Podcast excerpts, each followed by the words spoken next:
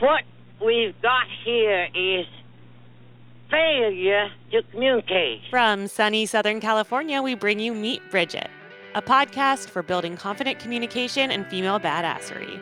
We spotlight women who have bridged the gaps in their lives by building strong relationships and speaking their teenage dreams into reality.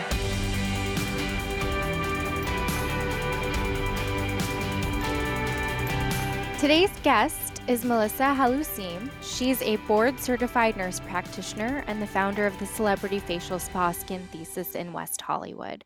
She is a maven of skincare and aesthetic medicine, developing and operating top skincare organizations, including Kate Somerville, and later branching out to create her own brand, bonding the worlds of art and science. She's a mom, she's a nurse practitioner, she's a leader in her field.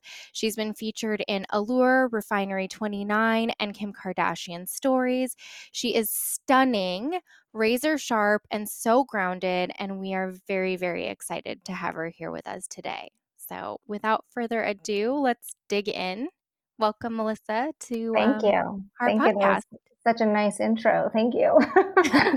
we are so happy to have you here today. We've been so honored. You were at some of our earliest events, and it's just been so neat to know you for several years now and see your business taking off and get to know your family and everything. So this is just such a treat to dive into your story and starting from the beginning beginning. So thank you for being here.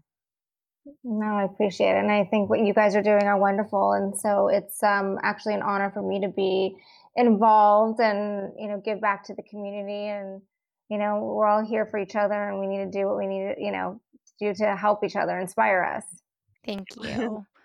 the purpose of this particular podcast, when we were kind of developing the idea around our show, was not just to bring in women that really inspired us, but to kind of start from the beginning, like Asha said. And one of the things that we're really interested in sharing with our listeners are the formative experiences. So, for a lot of people, you know, we like to start back in in childhood and talk about, you know, what makes Melissa, the maven that you are? Like, how did you become the person and the leader you are? So, take us back. Like, tell us a little bit about yourself. Like, 13 year old Melissa, what were you like? Well, I think uh, if I asked, you know, people, you know, where, are what, what would really shock you of, you know, who knows me and who doesn't know me? And there's a lot of things in my past that I think people would be surprised about. So you know, I grew up in LA, I'm born and raised. I have an older sister and a younger brother, and so I'm the middle. And uh, I didn't grow up in a great household. And one of the reasons was I had um, an abusive, verbally abusive father, and I had an autistic, mentally retarded brother.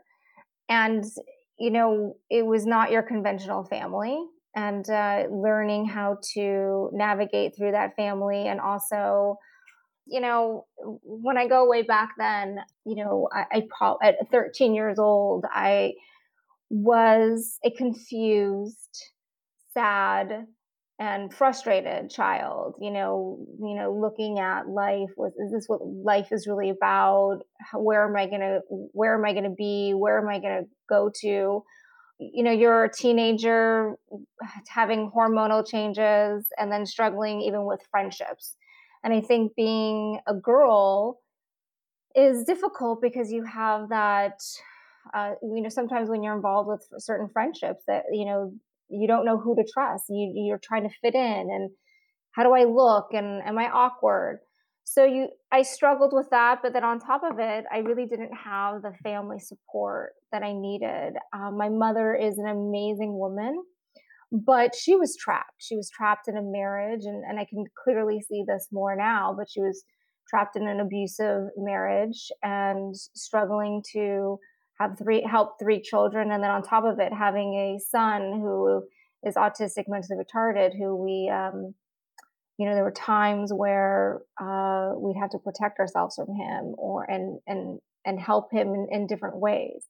So i learned at a very young age that i was the only person that i can rely on. And i promised myself in my head that no matter what happens in my life, I need to be able to fall back on myself and protect myself.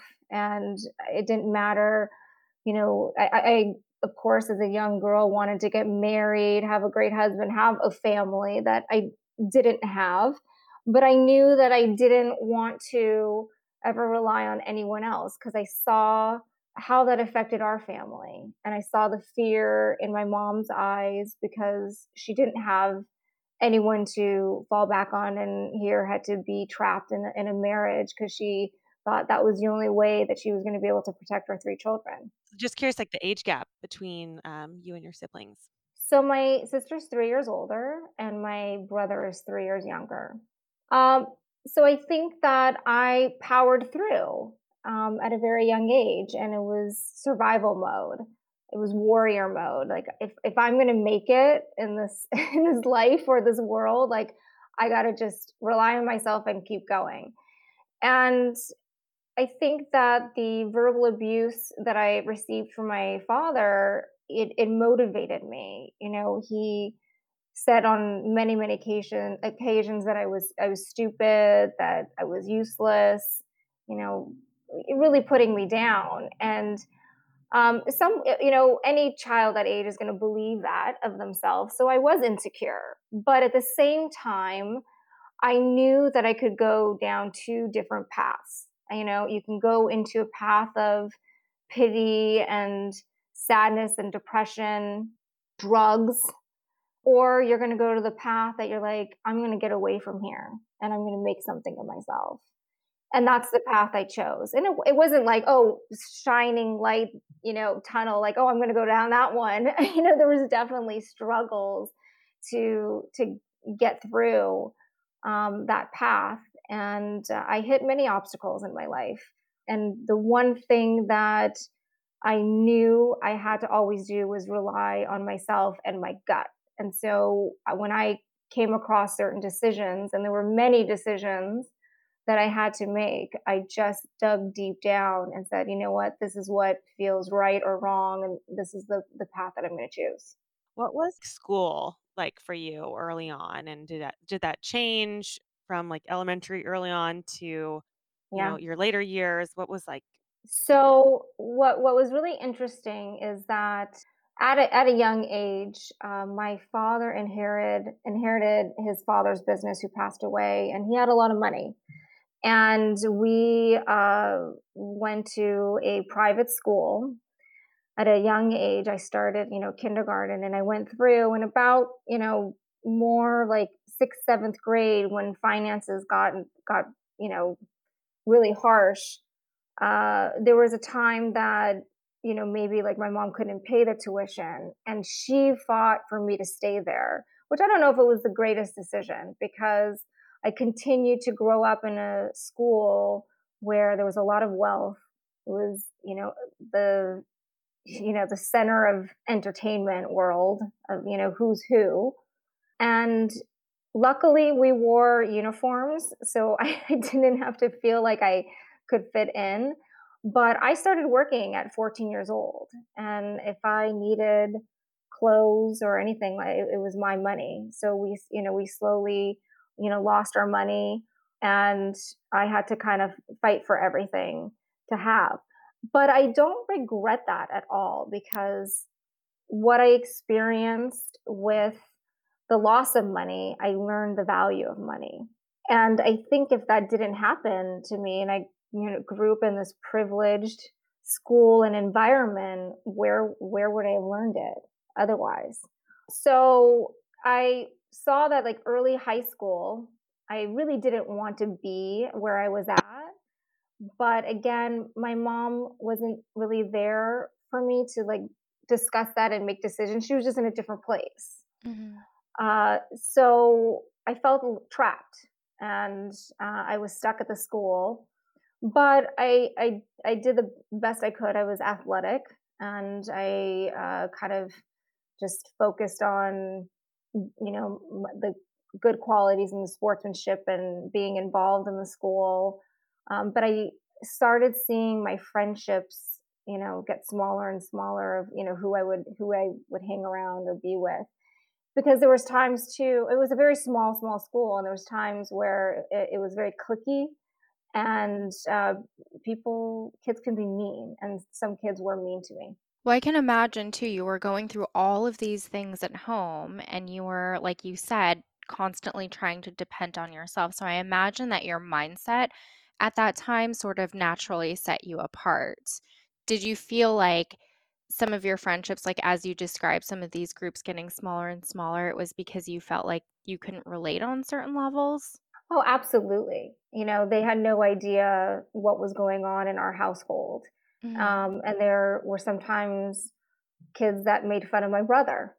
Um, I mean, if you think about this, you know, this is over 20, 25 years ago, 30 years ago, you know, where autism wasn't really, you know, discussed or mental illnesses or, you know, the mentally challenged. So I, I stood up for him and I really didn't care, but it was, it was some of that and uh, because I also became more to myself, and I was like, you know what, I'm on a, I felt like I was on a different level than these people. And it wasn't that I was on a higher level. I actually felt that I was on a lower level, you know, Mhm. because I didn't have the money. You know, my friends turned 16 and they cried because they didn't get a their BMW and they got an Acura. And I'm like, I'm I'm not getting a car. you know?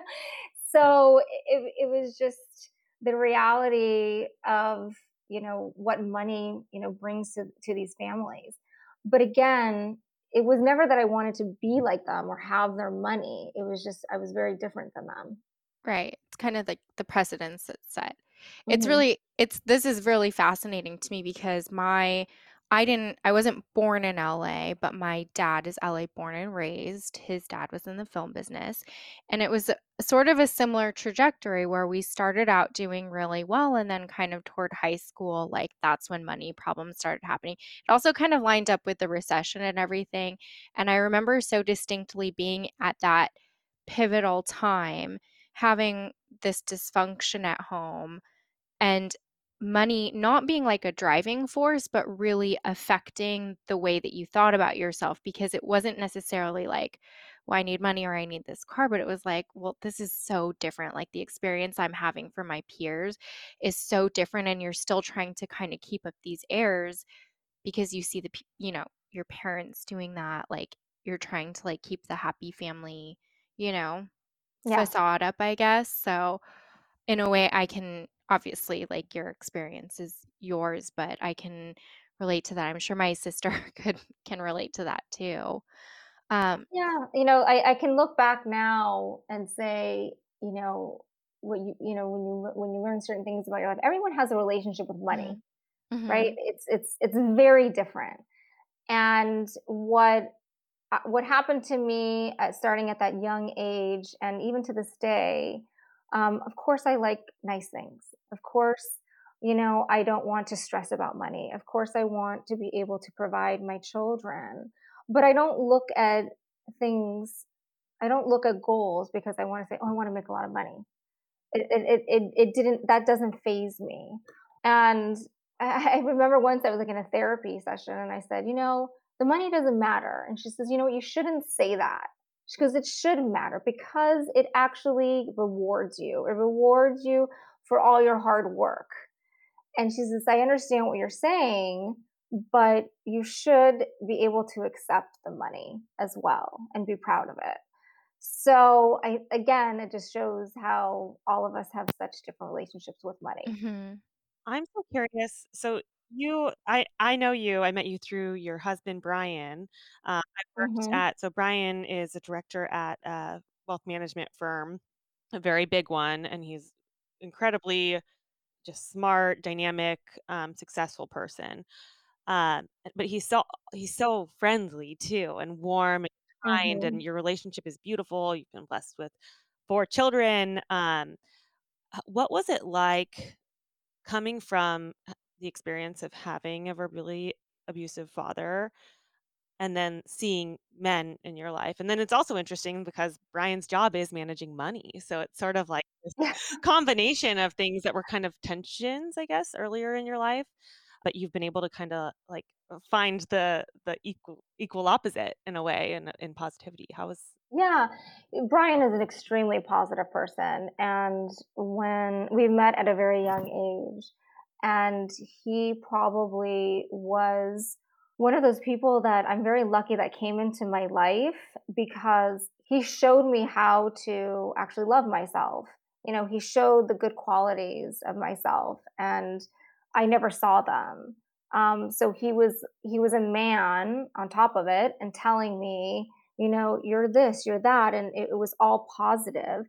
And of course, when you're insecure and you don't believe those things in the beginning, you know, you, you can't accept it. But as the years went on, I think that's what helped me. And I, I think that's what helped me turn around. And I think I was just lucky. Like I, it was just kind of chance of, you know, I, I fell into it and what I mean fell into it is that, you know, he was, he met my sister in college. So they're the same age. And he would just call, like my sister, you know, came home a lot and she, he would call and I would, and I would pick up and I would just talk to him. So I didn't even know what he looked like. And we kind of like started this friendship over the phone.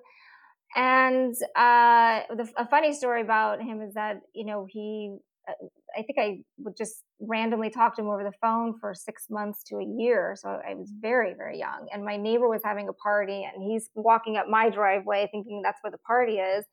And I was shocked. I said, wait, I know you. And in my mind, I thought he was this like white Santa Barbara surfer dude. he's it's, the total opposite. He's actually Persian. And I was like shocked, like that's who it was because you have like a vision in your head of, of what it is. And um, and then he had moved back to uh, he transferred to UCLA, and so and so my sister transferred from um, UC Santa Barbara to USC. So then I started seeing him more often, and uh, we had a friendship for a year, and then uh, I started dating my senior year of high school. Wow. Yeah. Um, but what's interesting about that too is there was a challenge with our relationship because he is from a different culture and he's first generation. And, you know, looking back, it was, I can't believe like we even went through, but when we were going through it, it was difficult. Uh, we were probably one of the first to uh, marry outside of the culture. And a lot of people, even his friend, would say, like, okay, well, when are you guys breaking up? Because that's not going to work. Because Persians marry Persians, just like other cultures right. marry other cultures and I didn't understand that, and you know there were some difficulties. So we were together for seven years before we married. Um, but I, you know, I think the key to our relationship is that we compromise and we have discussions and there's trust. And both of us have to be willing to do that in order to succeed. But completely opposite of what I saw growing up with, with my parents. And i i look at the situation i'm like i don't know how that happened. I don't know if like we if i hadn't met him i don't know if if i'd be married now. Who knows? It's just such a, a great story and kismet yeah what about so so your sister is about three years older than you i have a sister that's two years older than me and when people because she is also very good friends with my sister and when people ask me about my relationship with my sister it's like such a big question for me because it's like there's no one in the world that I'm closer with. I also have never fought with anyone like I've fought with my sister. You know, it's just such a deep, connected, just crazy relationship. Did you were you close with your sister? Um, Un- unfortunately, no. And you know, I think both of us would look back and if you know we we could have an open discussion, and I understand why we didn't. Mm-hmm. Um, my sister was the oldest. She took the brunt of it. She took, in terms of what happened with, with my mom and father. And my mother, in a way, took my sister as more of a friendship than a daughter. Mm. And my sister had to hear everything, everything that my mom was going through. And I think it brought anger to her and resentment and all I wanted was to have a friendship with her. And I kept trying and I kept trying. And she would put me down and she would say nasty things to me. And, and, and to this day, I don't think she remembers, you know, a lot of it. And I think that was her coping mechanism of what you know handling everything. So there was a period of time where I kept trying and kept trying, and finally I was like, I'm done trying. I like I kind of like pushed her away, and I went through college and didn't wasn't really close until we started having children. And uh, I think that now we have a good relationship, and I know that um, she would do anything for me and I would do anything for her. And when I really do need to talk to someone, she's like the most amazingly, you know, greatest listener. She's actually an MFT. Um, so she, she, she works, um, she, she's been doing crisis intervention for, I mean, way too long. I tell her she needs to leave it. It's been like, you know, 30 years that she's been in it or 25 years. But she she's a great person. She has good morals and values, and we would be with for one another till the end. But we didn't have that crazy sister bond. And the arguments we had were they're actually funny. They're like funny stories to tell. Like like I got stitches, you know, or you know, like things like things like that. you guys were just both in survival mode. Yeah just yeah. you know yeah. like parallel parallel survivor mode and so exactly it's exactly. it's nice now that you both it it's funny in a way that you both are in fields that respectively deal with helping people and nurturing people and being there to understand needs in like a deep and connected way and so now you can be there for each other in that way. That's such an interesting point like whether you're in you know a therapist or what you do melissa like you you help women feel their best and their most beautiful and you have a gentle touch and you're knowledgeable and you inspire so much trust that it's like two kind of different forms of a similar thing is helping people feel good.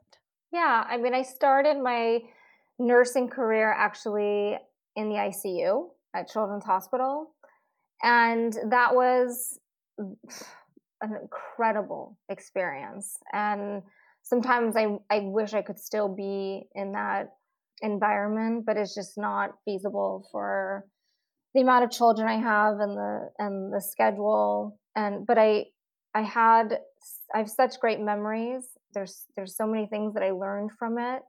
But I think in the field, I know you know everyone could look at aesthetic, you know, medicine, dermatology in in a different way. But the reason I keep going and what I'm doing is because I have these incredible relationships with my patients and they become friends. I mean, I might not hang out with them, you know, outside of the clinic, but like we know each other and I know their lives. And I've had these moments with them where they just they tell me things and they break down and they cry or they tell me happy moments and you know what this reoccurring theme keeps happening um, some of the treatments that i do are painful 100% and you know i i feel terrible that i'm inflicting pain on them. Uh, you know and some people joke around like you like giving pain to other people. I really don't. I feel terrible you know when they're they're in pain. But so many times when they're getting this treatment they all of a sudden just start hysterical crying. Like it just all comes out. And it's almost like when you've ever gotten like, you know, Reiki or some type of body work where they're over an area and you don't you have no idea why you're crying. It's kind of like the similar, you know, concept. They're not crying because I'm inflicting pain on them they are crying because it just releases something in them and they they're like they even say like i don't know why i'm crying you know i'm like it's okay you know and we have to stop and we talk about it It's wild because it's actually a very vulnerable position to be in. I mean, even when it's your face, that's for everyone, that's your face is the first thing anybody else sees. So, in a way, I think it's almost, you know, more vulnerable than other things. Like you go get a massage, you go in, you're in the room by yourself, that's it. But when you have a facial, it's like, this is, you know, my resume. When I go and meet somebody else, this is what everyone else is seeing. So, in in so many ways it's you have people at their most vulnerable points no makeup like no nothing. It's like we're gonna take it back down to the bare basics here. No, and your face tells the story of, mm-hmm. of you. I mean, it's really of you know did you have eh, like let's just look at something basic like sun damage like where was that sun damage from why did you have that sun damage you know it, it could be from a positive or a negative history. So the face really does tell a story. And now a quick note from our sponsors. This past year has been a tough one for so many reasons large and small. I can't tell you how much I miss some of those small, simple joys like the occasional spa day, massages, facials, you name it. Thankfully, skin guru and magician Melissa Halusim has done it again. She's worked her skin thesis magic and developed the Golden Cocktail Facial, which is a state of the art microneedling system designed to effectively deliver only the highest quality and most effective hydrating, anti aging, and toning ingredients your skin could ever ask for, all from the comfort of your own home. The kit is amazing. It comes complete with a microneedling device and not just one or two or three, but eight stem cell cocktail serums. That's eight sessions per kit. The system is basically everything you could ask for. The microneedling device helps manually stimulate collagen, diminish fine lines, improve texture, and provide more effective delivery of active serum ingredients. The stem cell cocktail, which is the serum, is this divine anti aging, hydrating, toning, plant based formula containing ginseng, green tea, lotus, and a super unique combination of 19 Korean herbal ingredients which soothe and moisturize the skin while also boosting elasticity, evening out your skin tone and texture, and killing off bacteria known to cause acne. It's basically everything you need to slough off the absolute wreckage that has been this past year and restore your face back to its formative, youthful, glowing self. So, why let Kim K have all the skin benefits of Skin Thesis? You can have them too. If you head over to skinthesisinc.com forward slash GCF now, you can purchase your kit using our exclusive code Bridget20 and take home the Golden Cocktail Facial for 20% off.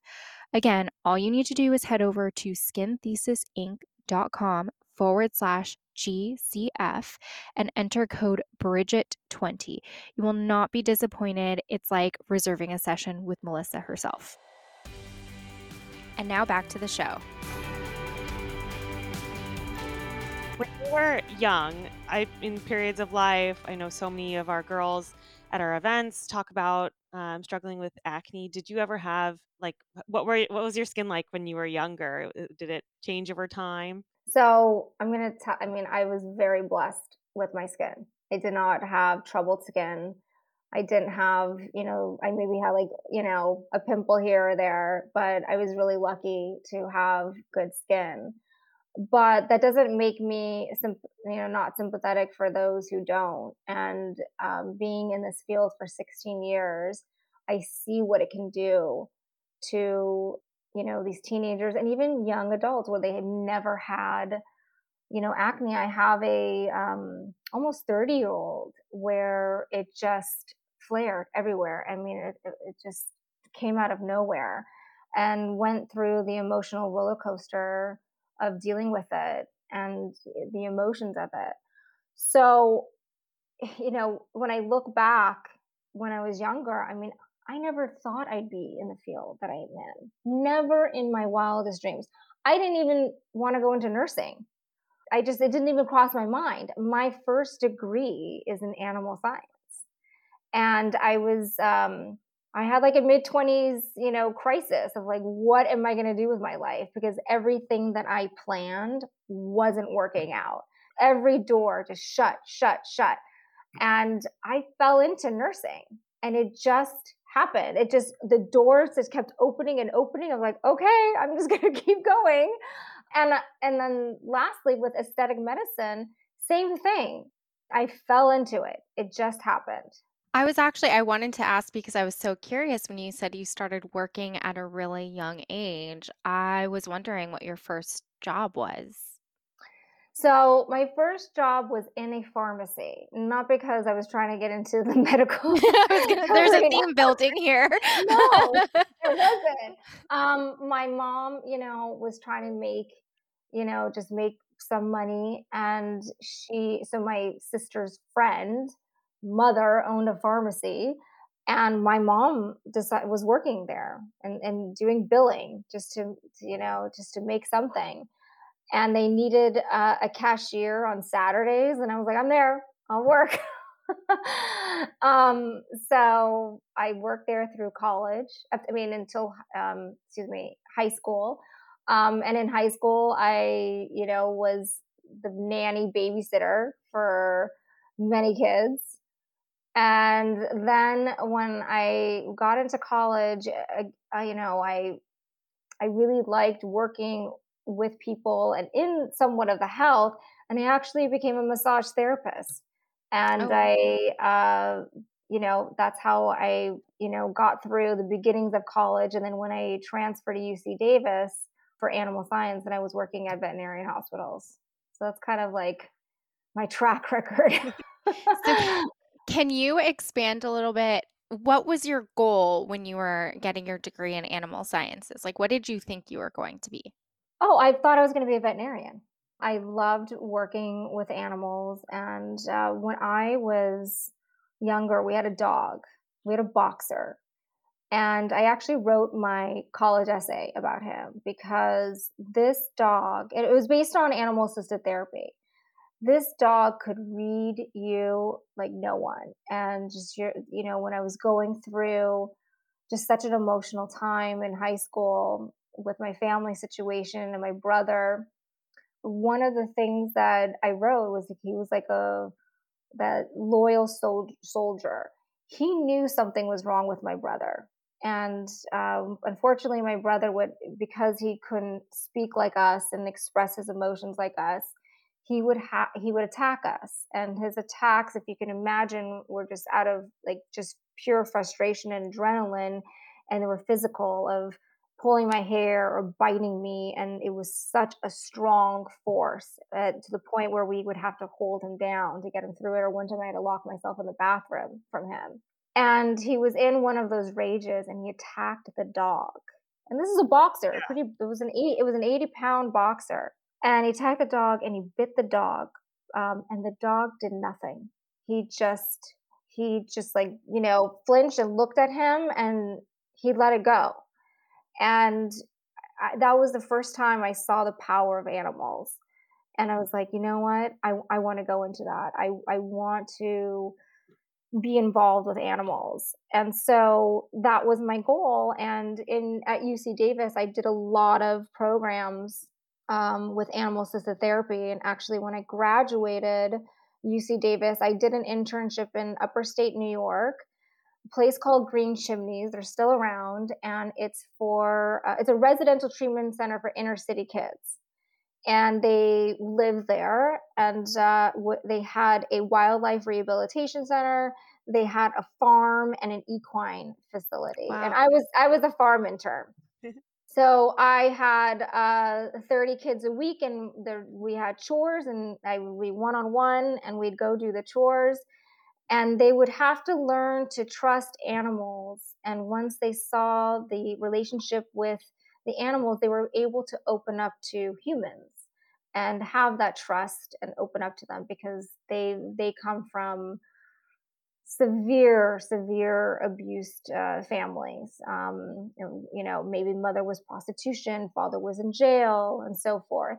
You know, it was very powerful to to be around these animals and to you know know that you had to feed and take care of them, and then of course you know wildlife rehabilitation and releasing them back in the wild, and of course an equine facility because horses are just so they're so honest and uh, you know you can they can read people pretty pretty well. So that's how that evolved. Where did you go from there? So you know i had a lot of um, small and large animal experience and i was applying to veterinarian schools and um, i even had like such strong relationships with some of the professors that they were even on the board of um, admissions and wrote my recommendation and I, I couldn't get in. And I, I applied two, to- two years in a row. And when I got that second declining or you know not not I'm not admitted to the veterinarian program, I really had a hard time. I was like, what am I going to do? What am you know? And and the problem with veterinarian school is that they have like this WICHE states they, that all stands stands for certain states and if you don't get into one you know one you're not going to get into any so it's just a really difficult program to get into and it's uh, um, actually so many women go to veterinarian school over men so it was you know harder as a woman to get into vet school. So i you know i was like okay well i could try one more year what am i going to do?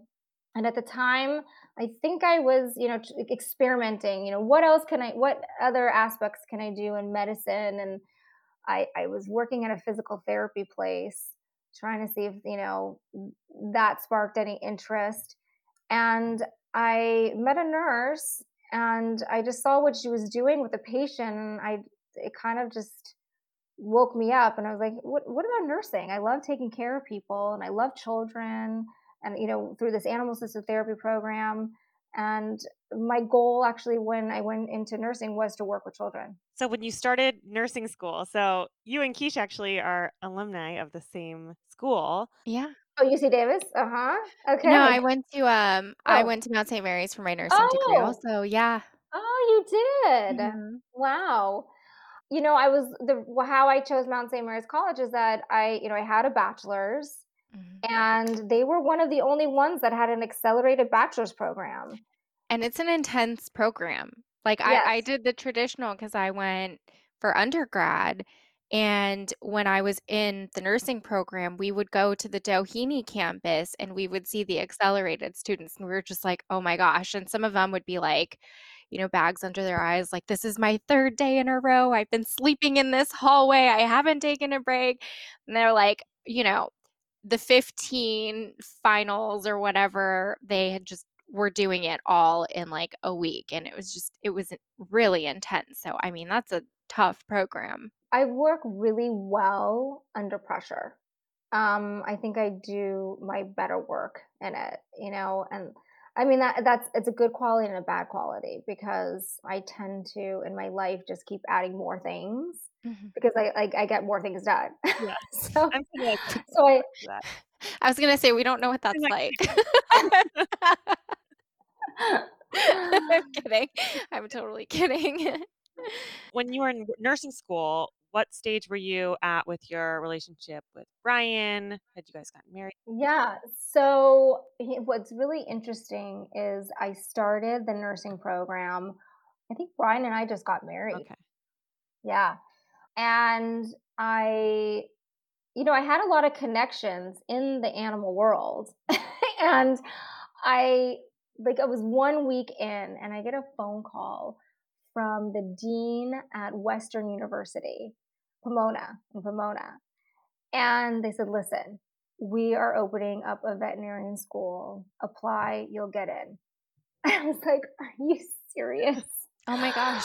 I had made this, you know, crazy decision and I did, you know, um, nursing and I was like, and now they're asking me. I was like, the first weekend. And I had to make a really big dis- decision. I'm like, okay, I am I going to stay in nursing or am I going to go now to veterinarian school? And I just dug deep down and I said, I committed. I'm ready for this. And again, when everything I was doing with applying to nursing, you know, getting, you know, I had to get all this information and, and get this class done, that everything was just falling into place. And I just felt that that's the way I, I needed to go. So I chose nursing and I don't regret it. I hear a lot of your childhood experiences and your experiences growing up, and even your relationship with your sister. And um, this isn't my personal experience, but my mom is, you know, the third of eight kids, and she came from a very abusive, dysfunctional family. And it's so interesting because, in a lot of ways, your relationship with your older sister reminds me of her relationship with her older sister, where the oldest daughter was the one that was like just trying to power through, totally in survival mode, totally trying to make it. And so they like all kind of splintered out of the same household as they grew up and sort of like left each other to their own individual paths.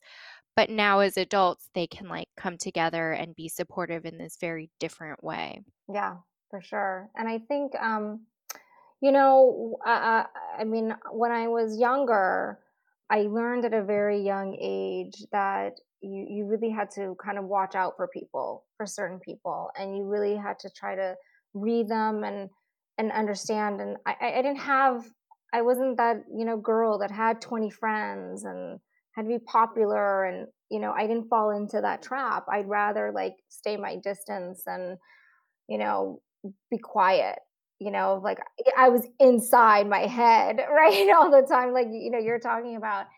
And i i I learned how to protect myself at a young age, and um, I thought I I had that quality, but as I became a business owner, it really hit me hard um, because I wanted to create this really great culture and environment, and by by ex- like being so open and exposed it actually it backfired on me. And i the past few years had to learn like step back. And it's it's not about like i'm not talking about you have to be rude a, a bitch or like you know any of that. But i was like no i need to i need to first show i am in complete control and i know what everything is going on so don't take advantage. Mm-hmm. And like, you know, at some point I was like, do I have something on my forehead that says, please take a shit on me?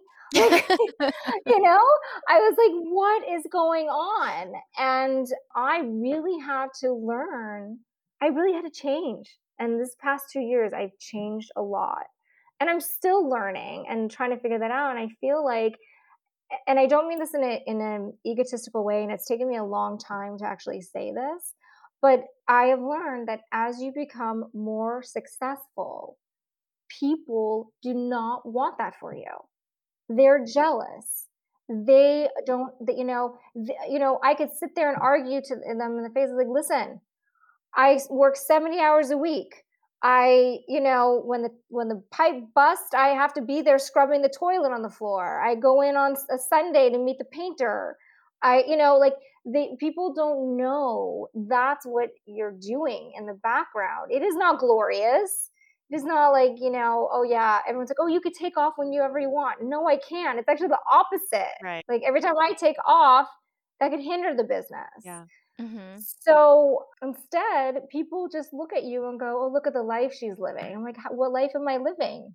When I feel what like social media has, I mean, it's done wonders for businesses, and that I mean, like seeing your profile, it's like, wow, Kim Kardashian has gone to Skin Thesis. Like that's wonderful promotion and discovery mm-hmm. of businesses. But it also, I think, can be really deceiving, especially for our young girls, because they they grew up with this, you know, social media yeah. and everyone connected this way and presenting a profile of yourself is, is just something that they have never lived without.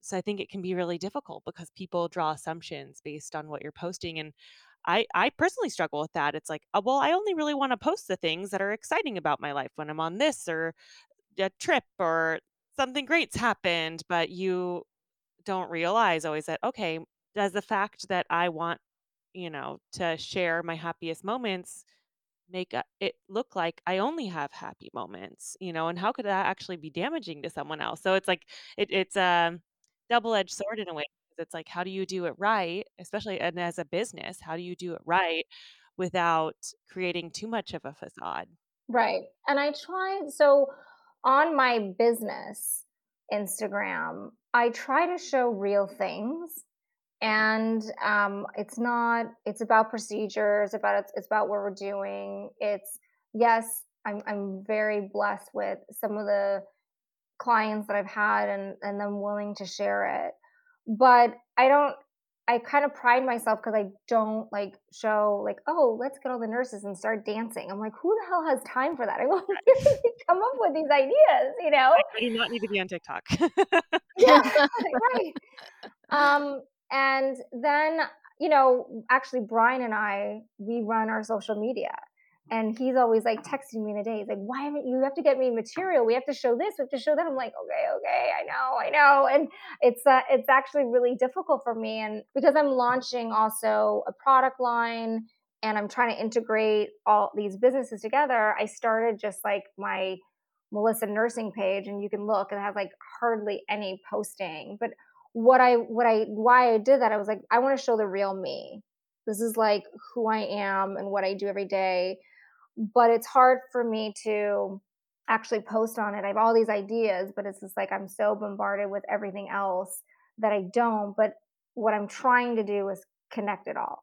Mm-hmm. But I think that's why I, I get comments about the Skin Thesis account because it is just showing the procedures and what we're doing. It's it's not like all that other, you know, chaos in the background. Yeah, I love things like that, frankly, just because when I go and I'm fascinated, like I did peri-op for a little while for a plastic surgeon, and I always thought maybe this is why I liked it. But when I go in to look at, you know, aesthetics pages or nursing pages or surgeon pages, I appreciate so much when they show like the before and after, like this is what we're doing, or they explain the procedure. Cause it's like all the other stuff, like the super hyper edited things, like it's not, I feel like it's not realistic. And so you don't know what you're buying into or like why you would want that. It's like, it's the real women, the real men, you know what I mean? Like right. people that want to see exactly what it is. And I think that's what's so interesting.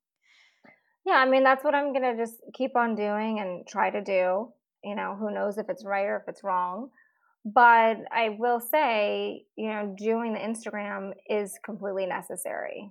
Like, you have to. If you're going to be out there, and it's not my thing, but I have to make it my thing.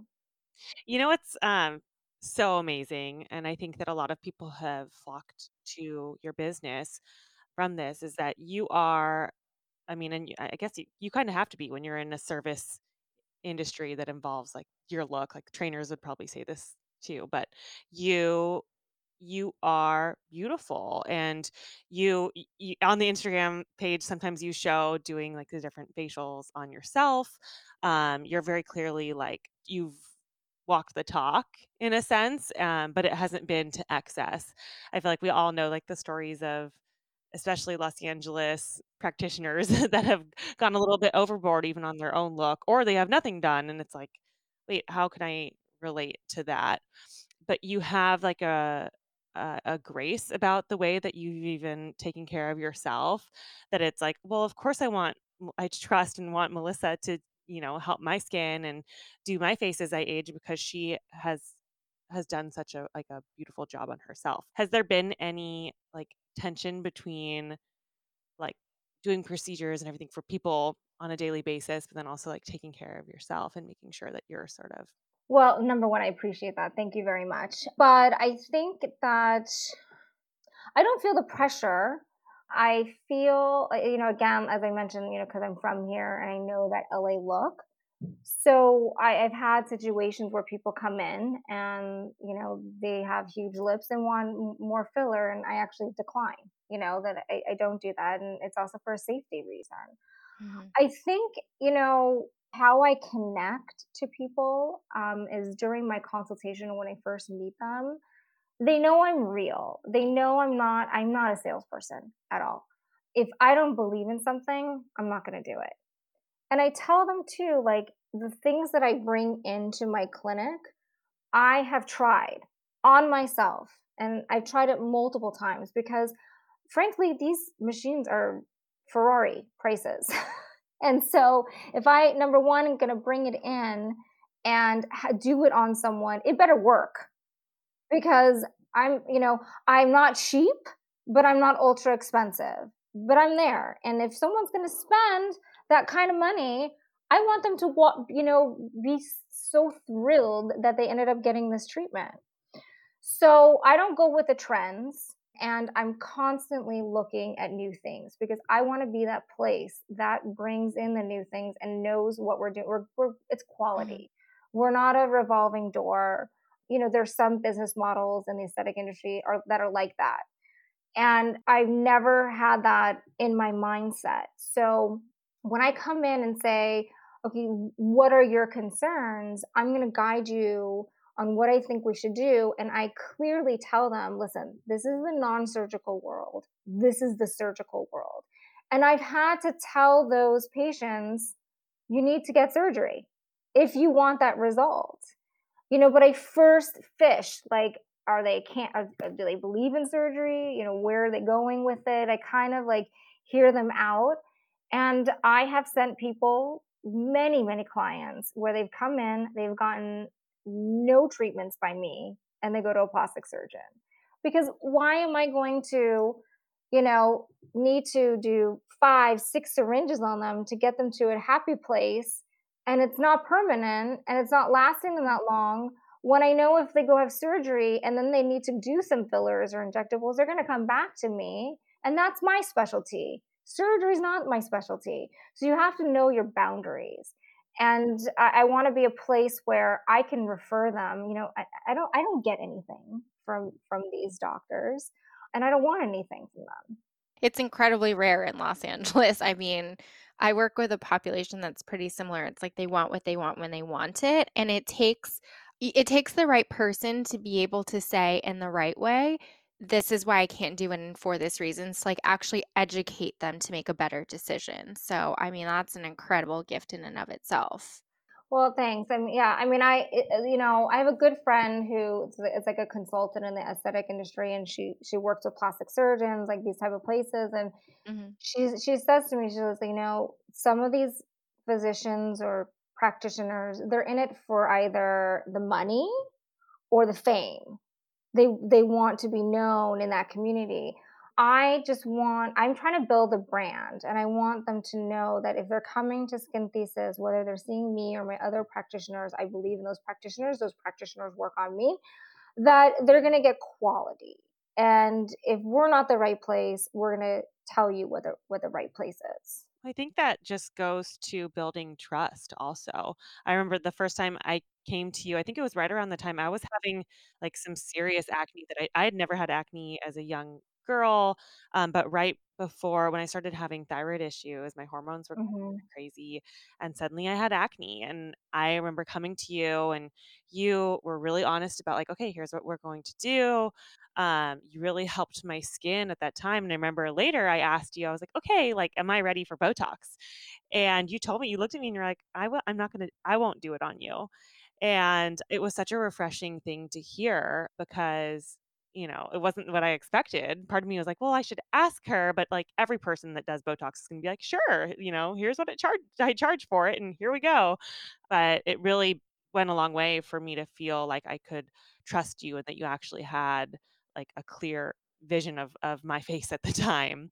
Um, and I, I think that just building trust over the long term it makes for a longer, more successful business. Right now, I'm working in real estate right now, and you know, working with my mentors, I'm I'm learning so much that it's like the business that you have today is usually a product of conversations that happened six months, a year, five years ago.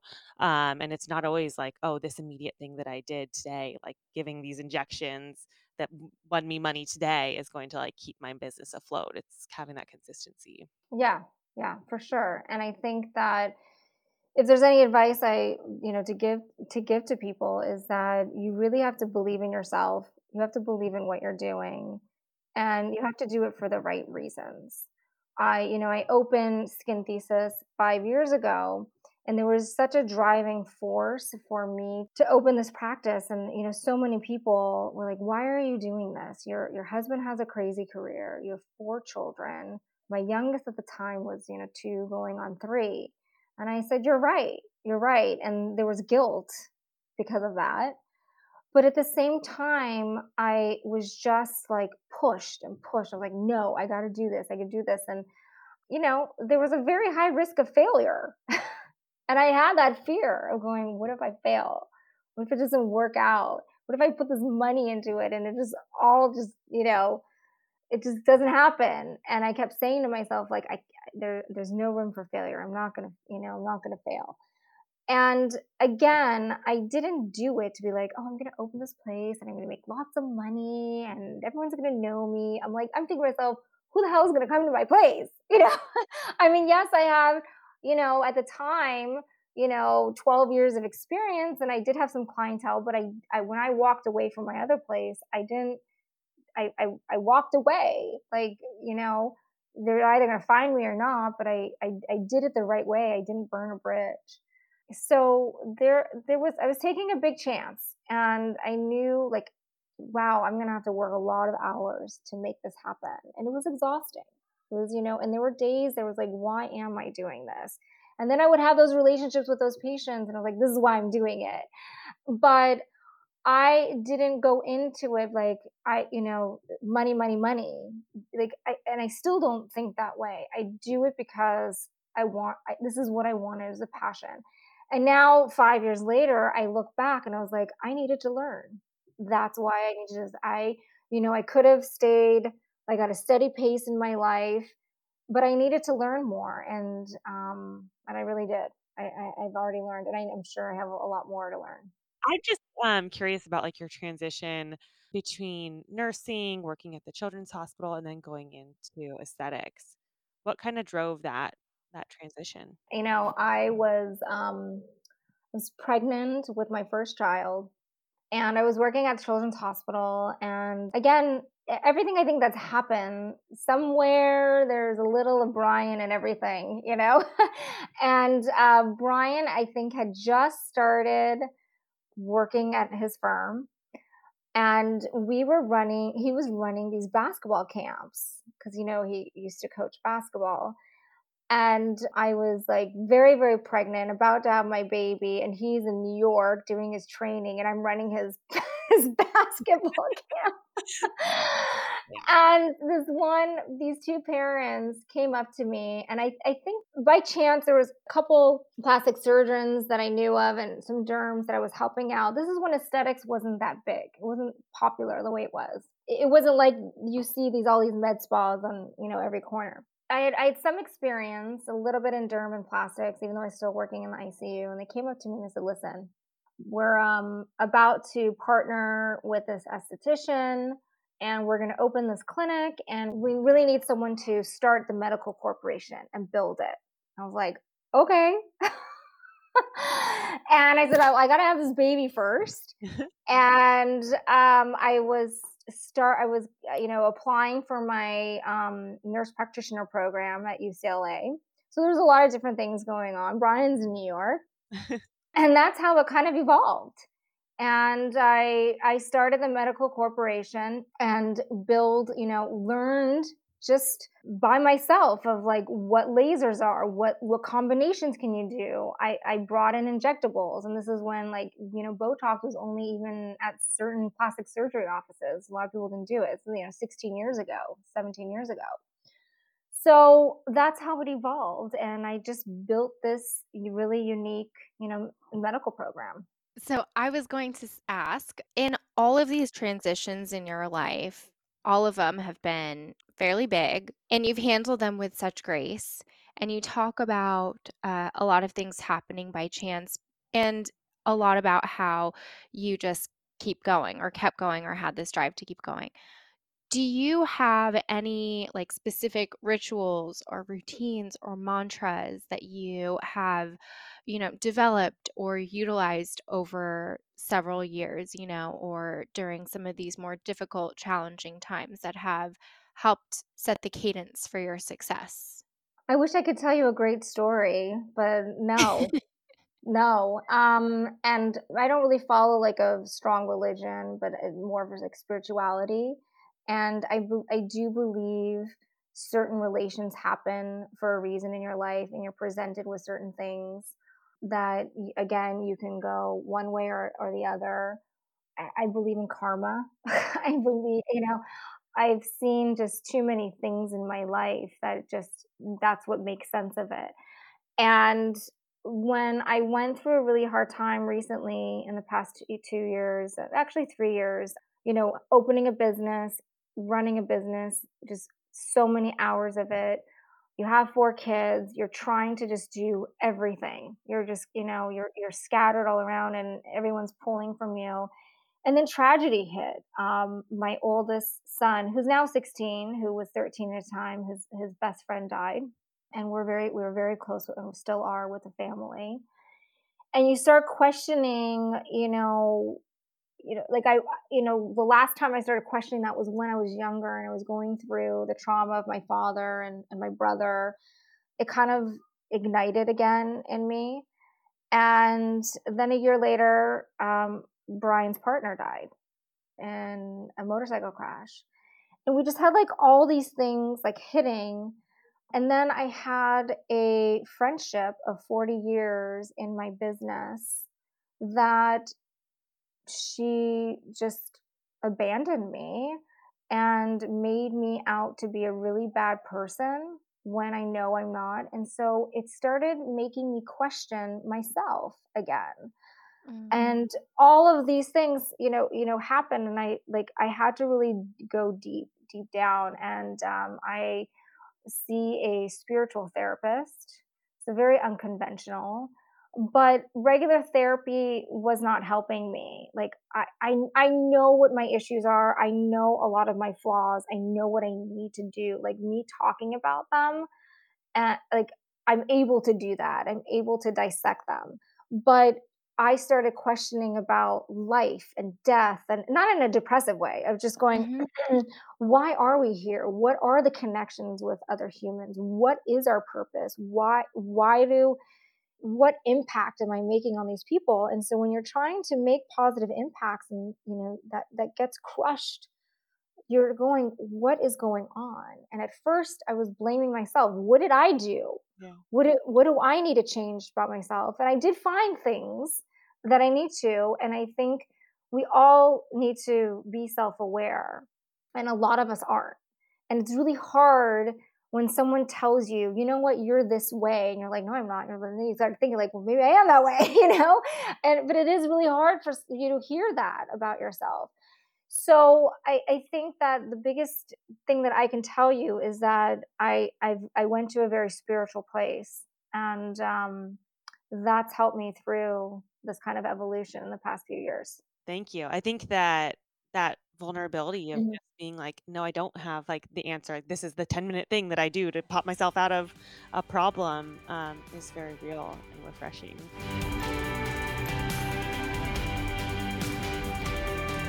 And now a quick note from our sponsors. Just a reminder that today's episode is sponsored by none other than Skin Thesis new Golden Cocktail Facial, a state of the art microneedling system designed to effectively deliver only the highest quality and most effective hydrating, anti aging, and toning ingredients your skin could ask for, all from the comfort of your own home. Created by Skin Thesis founder Melissa Halousim, this home microneedling kit is everything you need to make you feel as though you're being pampered directly from the source. The kit comes complete with a microneedling device and eight stem cell cocktail serums. That's eight sessions per system. It's incredible. The microneedling device helps manually stimulate collagen, diminish fine lines, improve texture, and provide more effective delivery of active serum ingredients. The stem cell cocktail is a divine anti aging, hydrating, toning, plant based serum containing ginseng, green tea, lotus, and a combination of 19 Korean herbal ingredients which soothe and moisturize the skin while also boosting elasticity, evening out your skin tone and texture, and killing off bacteria known to cause acne. For a limited time, Skin Thesis is offering an incredible deal to our listeners. You cannot find this anywhere else. They are offering 20% off of the golden cocktail facial system. So head over to skinthesisinc.com forward slash GCF to purchase your kit using our exclusive code Bridget20 and take home the golden cocktail facial for 20% off. Again, all you need to do is head over to skinthesisinc.com forward slash GCF and enter the code Bridget20. Don't hesitate, your skin will thank me. And now back to the show.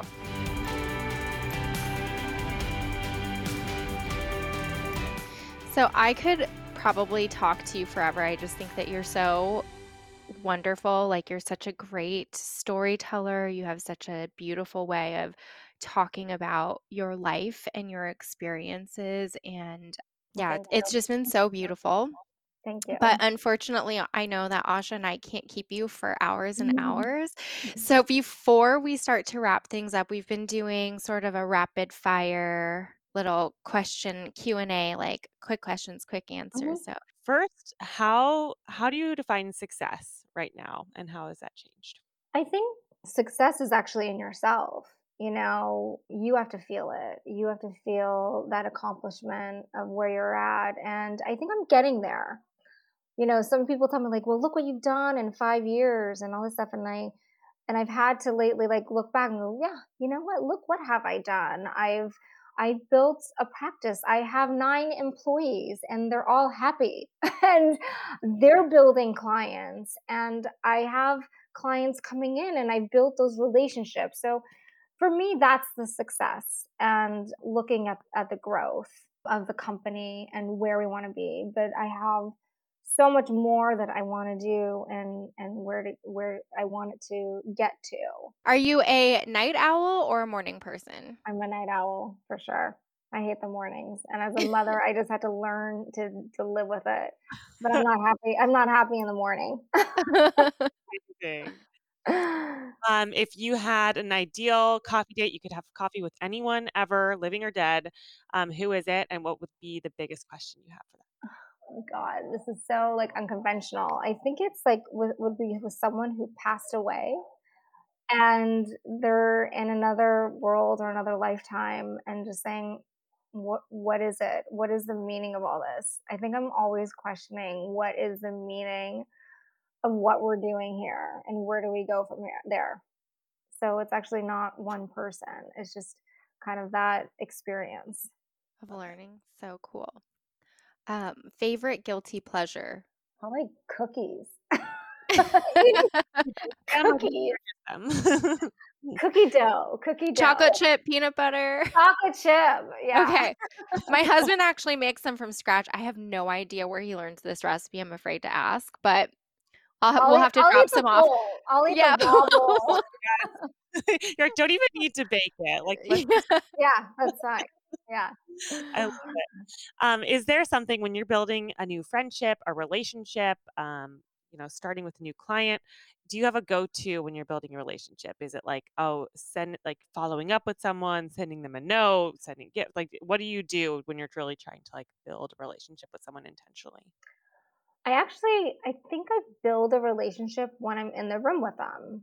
You know, what's what's interesting about me and and I, I think my husband Brian could actually say this, you know, I'm not a huge person like when we're out and I'm like I'm not such that extrovert where like he's like, you know, we met them before. I'm like, I'm I'm sorry, I don't remember. You know, like I and um I socialize and we're at a dinner and I get into discussion, but I think like my niche is like when I'm in a room with someone, like I will just connect with them.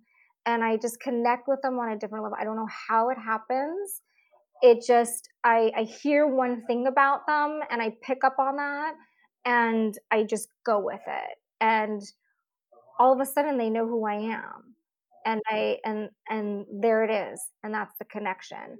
Um, I should be better about follow up sometimes like you know i'll do that with texting or email and they're so thankful that i do that and i feel like that makes something you know a special connection um, so i'm working on that to improve but i think that's it's that moment the moment that you are with them with the first time Just being totally present. hmm If you could tell your 13 year old self anything, um, just like one sentence, um, what would it be? I think it's you definitely believe who you, believe in yourself, believe in who you are, and continue to not give up and give that 13 year old more confidence and tell them it's going to be okay. You know, we we get into these situations, and I'm totally guilty of this. You get so focused and you have all this anxiety and you stress about it, and it, it just like it consumes you and you realize once you do get out of that situation that it was going to be okay. And we all have to learn how to like, okay, is this going to really affect you in one week, two weeks, one month? Like, where is this situation really causing the problem? And so, and, that, and that's where a lot of anxiety comes from. So I, I think it's just really important to be like, you, just, just keep, keep listening to your gut, keep, keep, you know, believing in yourself. You're gonna be okay. I love it. All right. Well, I guess unfortunately we'll have to let you go, but thank you so much for your time and your honesty, your openness. Um, this has just been so nice to sit down and learn more about you and talk and connect. And um, we appreciate you so much. No, well, I appreciate it. Thank you for listening to me. You know, it's it's uh, to me, it's you know, my life. It's not that exciting, but um, I think we all have a story to tell.